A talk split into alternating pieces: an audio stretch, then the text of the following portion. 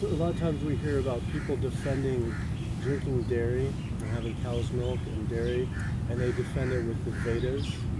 They defend it with, you know, being Hindu. To be a good Hindu is to drink from the mother cow. And can you talk about that a little bit and uh, what's your feelings on that?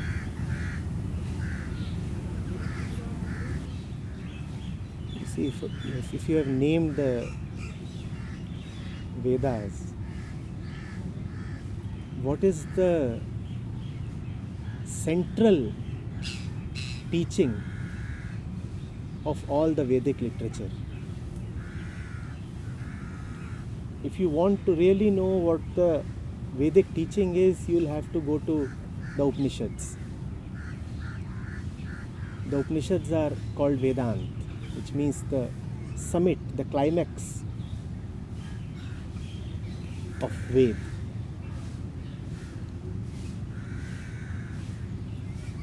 And they go into the reality of man.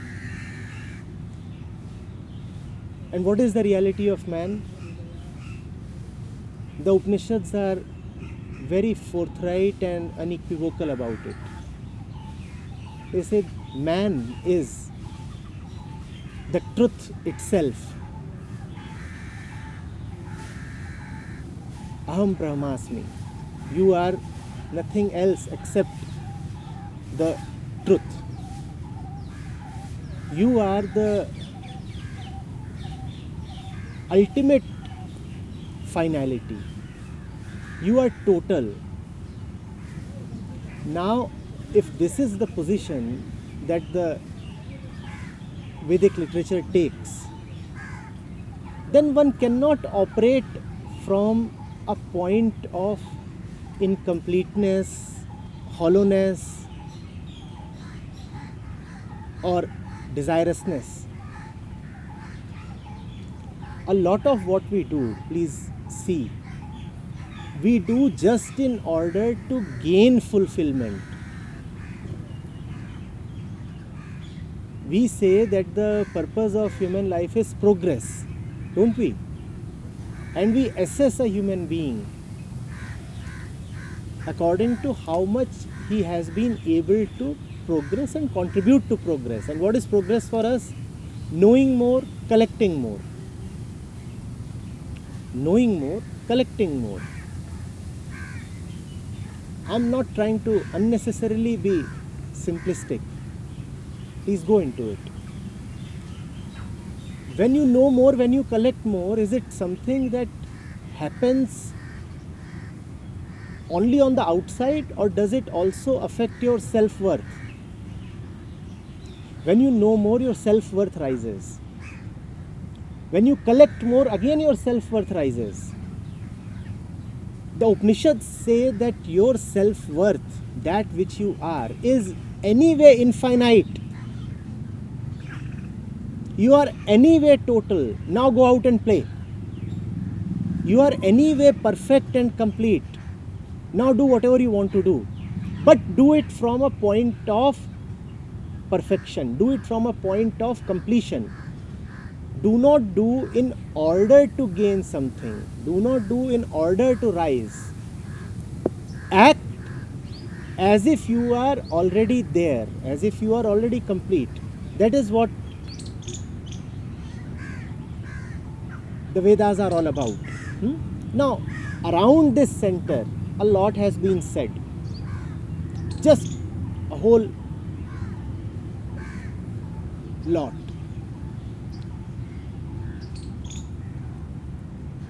If I am already complete, how do I relate with you? Do I look at you with hungry eyes? Then there is a certain fullness. And then the relationship is called love. I do not seek to harm you. You do not exist then as a means or a resource for me. Hmm? The cow you named.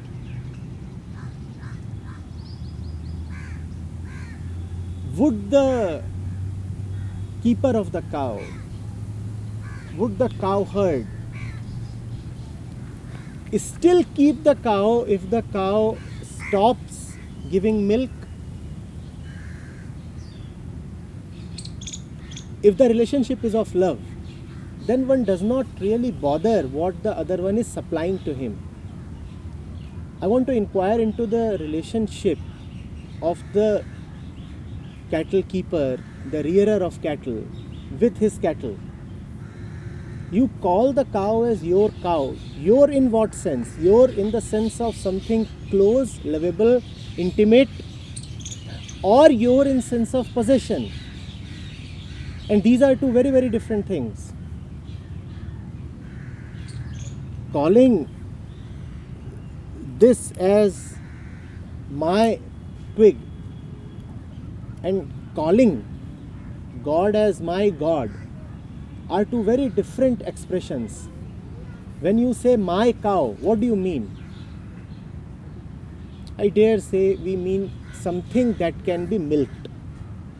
And the date stops producing milk, the relationship is severed and off it goes to the butcher. Hmm? The animal goes to the butcher. So, any Hindu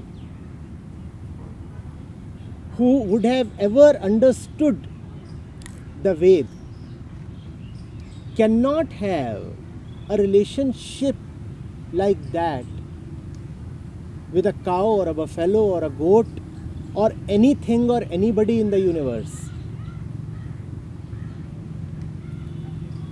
It's direct, straightforward. To be a Hindu is to live in a pre existing, everlasting, never exhausting completeness, totality. To be a Hindu is to be always at the summit. That is the essence and the teaching of the Upanishads. You are not even the Son of God. You are God Himself. Now, will God's desires be contingent on a little animal? Will God say that if I cannot get the meat or the fur or the milk, then I feel bad and small? Do you see God chasing a dog to kill? Do you see God artificially inseminating a buffalo? And the Upanishads are saying if you go into yourself, if you realize your true nature, you verily are nothing but God. Hmm? So, Hindu is bound to have a very, very harmonious relationship with existence. If at all he has understood what Hinduism is, and if at all he takes the Vedic literature as the foundation of Hinduism. The Hindu is bound to see nothing but godliness. A Hindu is someone who is total and therefore sees nothing but the total.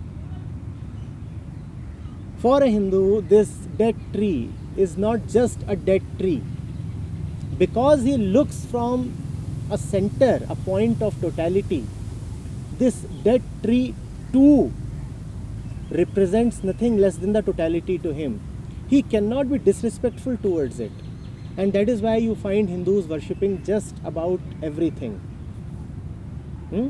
Someone may come and start prostrating in front of this stone, this rock. Someone may worship the soil. You must have heard about the multitude of gods and goddesses. yeah? There is an entire family, a plethora. And one can keep adding to it. You are free. You can devise your own god. You like that flower. And that flower gives you a scent of something beyond the so called normal human limitations. You are free to worship the flower. You can even raise a temple devoted to this flower.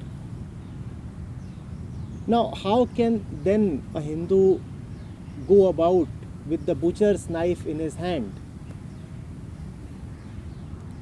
Also, to be a Hindu is to be totally surrendered to the total. The Hindu does not quite like anything that is small, little, petty. And if one is surrendered to the total, then there is a freedom from the responsibility of having to fend for oneself.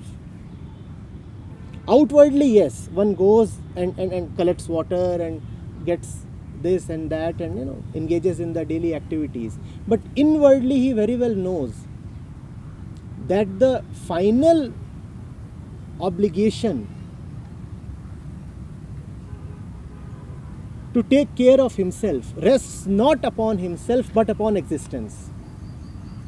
He knows that he is one with the soil and the soil will take care of him. He knows that just as the plants, the animals all know from where to derive their sustenance, and that knowledge is not personal, that knowledge is not even man made or animal made, it is very intrinsic. The fish knows how to swim.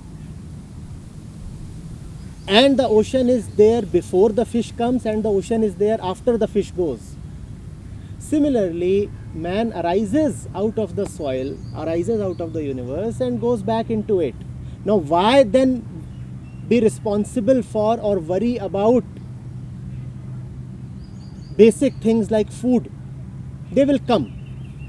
Not that this is laziness not that one does not do anything one does do a few things. Even the fish has to swim and make its way and go to food wherever it sees it. But the fish does not have to be attached to the idea that it is responsible for its own upkeep. Then the fish lives according to its fish nature. Then the fish does not stock for tomorrow What do you feel the true human nature is. I think we've come away, gone away from true human nature. What do you feel true human nature is actualized? You see, as you spoke, I have to listen, and as I speak, you are listening. And that is happening effortlessly. This is human nature. To just know effortlessly. And if you look around, all is available. All that is to be known all that ever can be known is all available. Just as both of us can listen to each other effortlessly and know. Similarly true human nature is to know effortlessly. And it can be effortless only if it pre-exists if there is an incremental knowledge if something new is to be added, then effort would always be involved. True human nature is to know and to keep knowing that which one already knows. Hmm? Now, in this knowing, a few other things can also be said.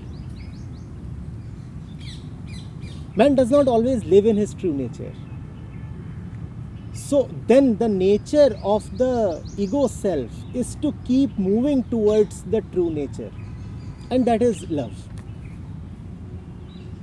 And that is love. So man loves knowing. Man loves knowing. That knowing is total to keep moving towards the total the total the total and not to be limited to anything that is petty small anything that that makes him feel that unless he does something knows something in particular or collect something, his life has gone waste. There is a difference in the eye, you see. An eye that is contented looks at the universe in a very, very different way compared to an eye that believes that hunger is its reality. Talking of the Upanishads, hunger might be what you feel, but contented is what you are. And this distinction is extremely important. Hunger might be what I feel, but contented is what I am. Even in the moment of my death, I am immortal. So, death is what I experience, but immortal is what I am. That is human nature. To carry these two together, to carry these two together, and the experience of death only takes one to a realization of his immortality if one is deeply present to that experience, if one is close to that experience, not afraid of it. So you could say man has two natures, or you could simply say that man has only one nature.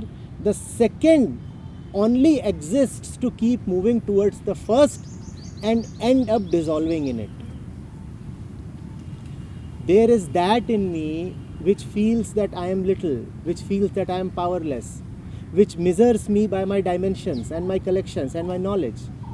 And there is that in me which knows no measurement, which knows no boundary, no logic, no intellect. The purpose of all that which is limited, which is measurable, is to keep moving towards and into the immeasurable. So ultimately, there is just one nature, just one nature the infinite, the immense, hmm? immeasurable, simply. Now you tell me where is space in this vastness of human nature to engage oneself in trivialities like hunting, catching, killing, and the stuff. One would rather play than kill. So, do you think the people misunderstood like what is written there because they talk about uh, unity and union? So, and people still use the same scriptures to justify something else. So, do you think they misunderstood what is written there? It was not just misunderstanding, it was deliberate misinterpretation. Hmm?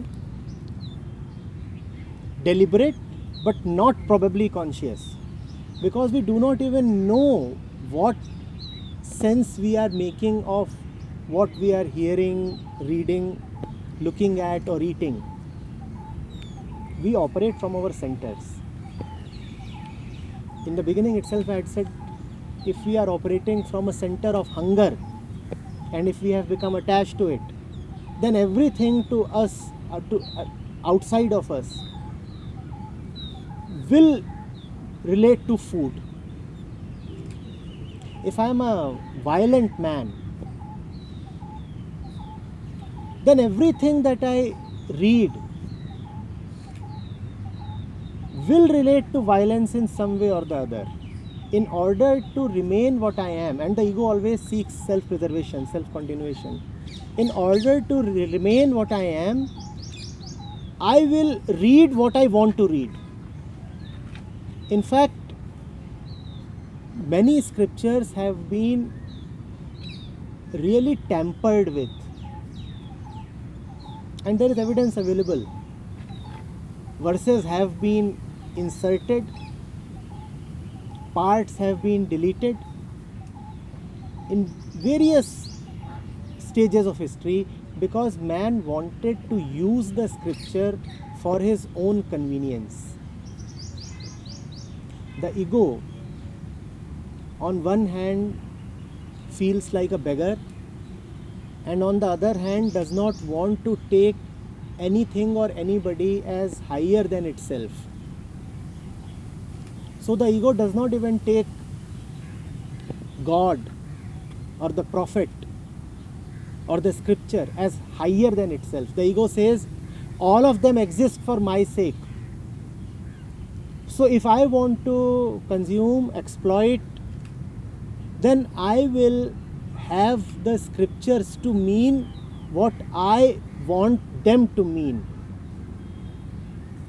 I pick up a book, and the book is not going to come and tell me how to decode it. I am the one who will be making meaning out of the book.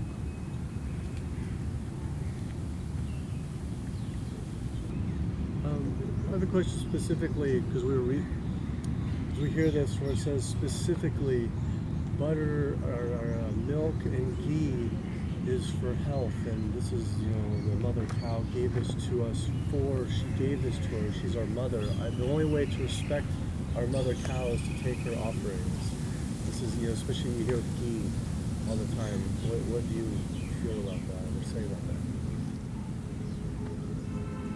See, these are very basic things. And they mention the Vedas too a lot.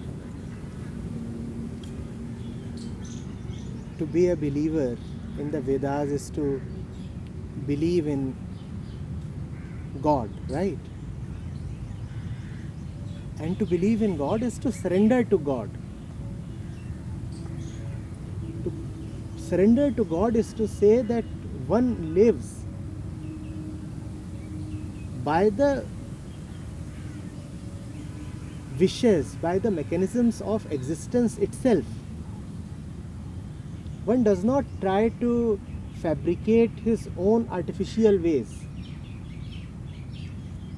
Does the cow go and drink the camel's milk? If one is really being religious, then one has to uh, live as per the wishes of nature. God has given you your own mother and her breast milk.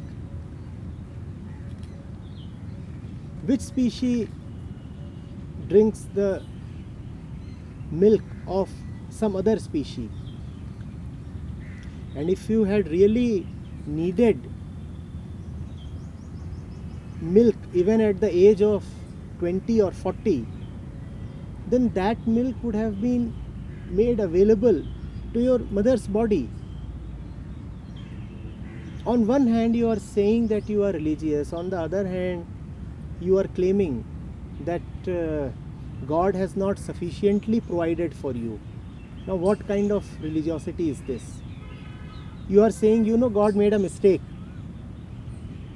He gave milk to my mother's breasts only for six months, whereas I actually needed it for 60 years. So, God has made a huge blunder. So, now I will correct God's mistake by turning the cow into mother cow and milking her. If the God really wanted you to drink the cow's milk, then you would have been born out of a cow. Why not try that? Man is already so fond of all kinds of medical acrobatics. And if one is so fond of cow's milk, why not try this? Some kind of a scientific method of insemination whereby human babies are born from cows. Hmm? And designer cows that can keep providing milk for the baby even when the baby is 60 years old. And actually, if you are 60 year old and still surviving on milk and ghee and butter, then you are a baby. Mentally, you have not gone beyond six months. Do you see a mature lion still sucking on milk? Do you see that?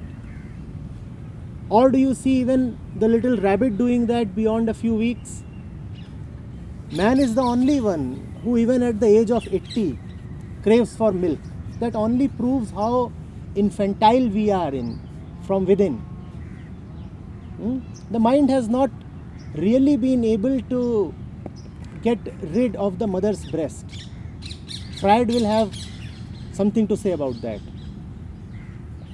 So, milk, milk, more milk. Of course, if you go into the psychology of it, you will only find sexual perversion there. Nothing else.